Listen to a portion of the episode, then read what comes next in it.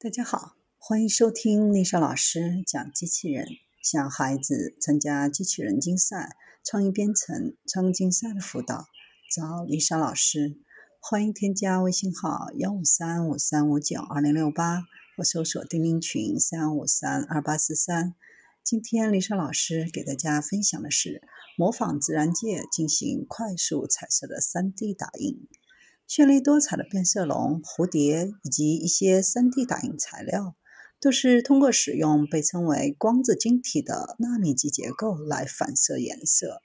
伊利诺伊大学的一项研究展示了一种改良的 3D 打印工具，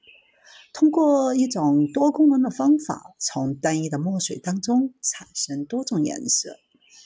自然界中一些最鲜艳的颜色来自于一种称为结构着色的纳米级现象。当光线反射到这些位于动物的翅膀、皮肤以及一些矿物内的周期性结构上，它们会相互干扰，放大某些波长，抑制某些波长。当结构有序却足够小的时候，大约是人类的头发要小一千倍，射线就会产生生动的色彩爆发。在用于生产环保涂料和高选择性光学滤钢片等物品的聚合物中，重现这些鲜艳的彩色彩是一项挑战，因为它需要精准地控制聚合物的合成和加工，形成令人难以置信的薄而有序的层，才能让我们看到自然界当中的那种结构颜色。通过在 3D 打印当中仔细调整独特结构的平刷型聚合物的组装过程，可以打印出具有可调整层的光子晶体，从单一墨水当中反射出可见光光谱。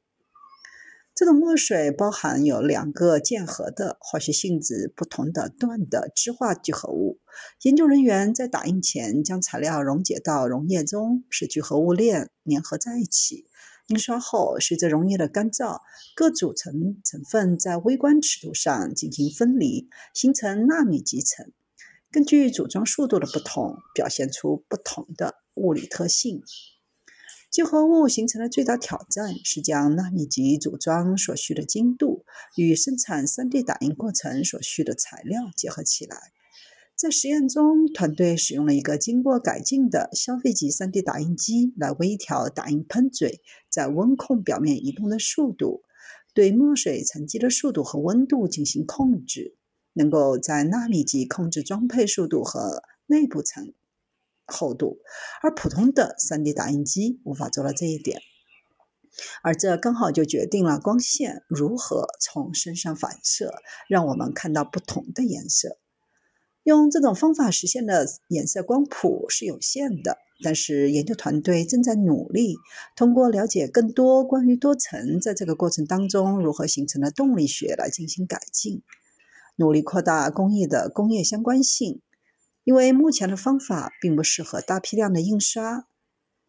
团队正在研发更容易控制的聚合物和印刷工艺，更接近匹配自然界产生的鲜艳色彩。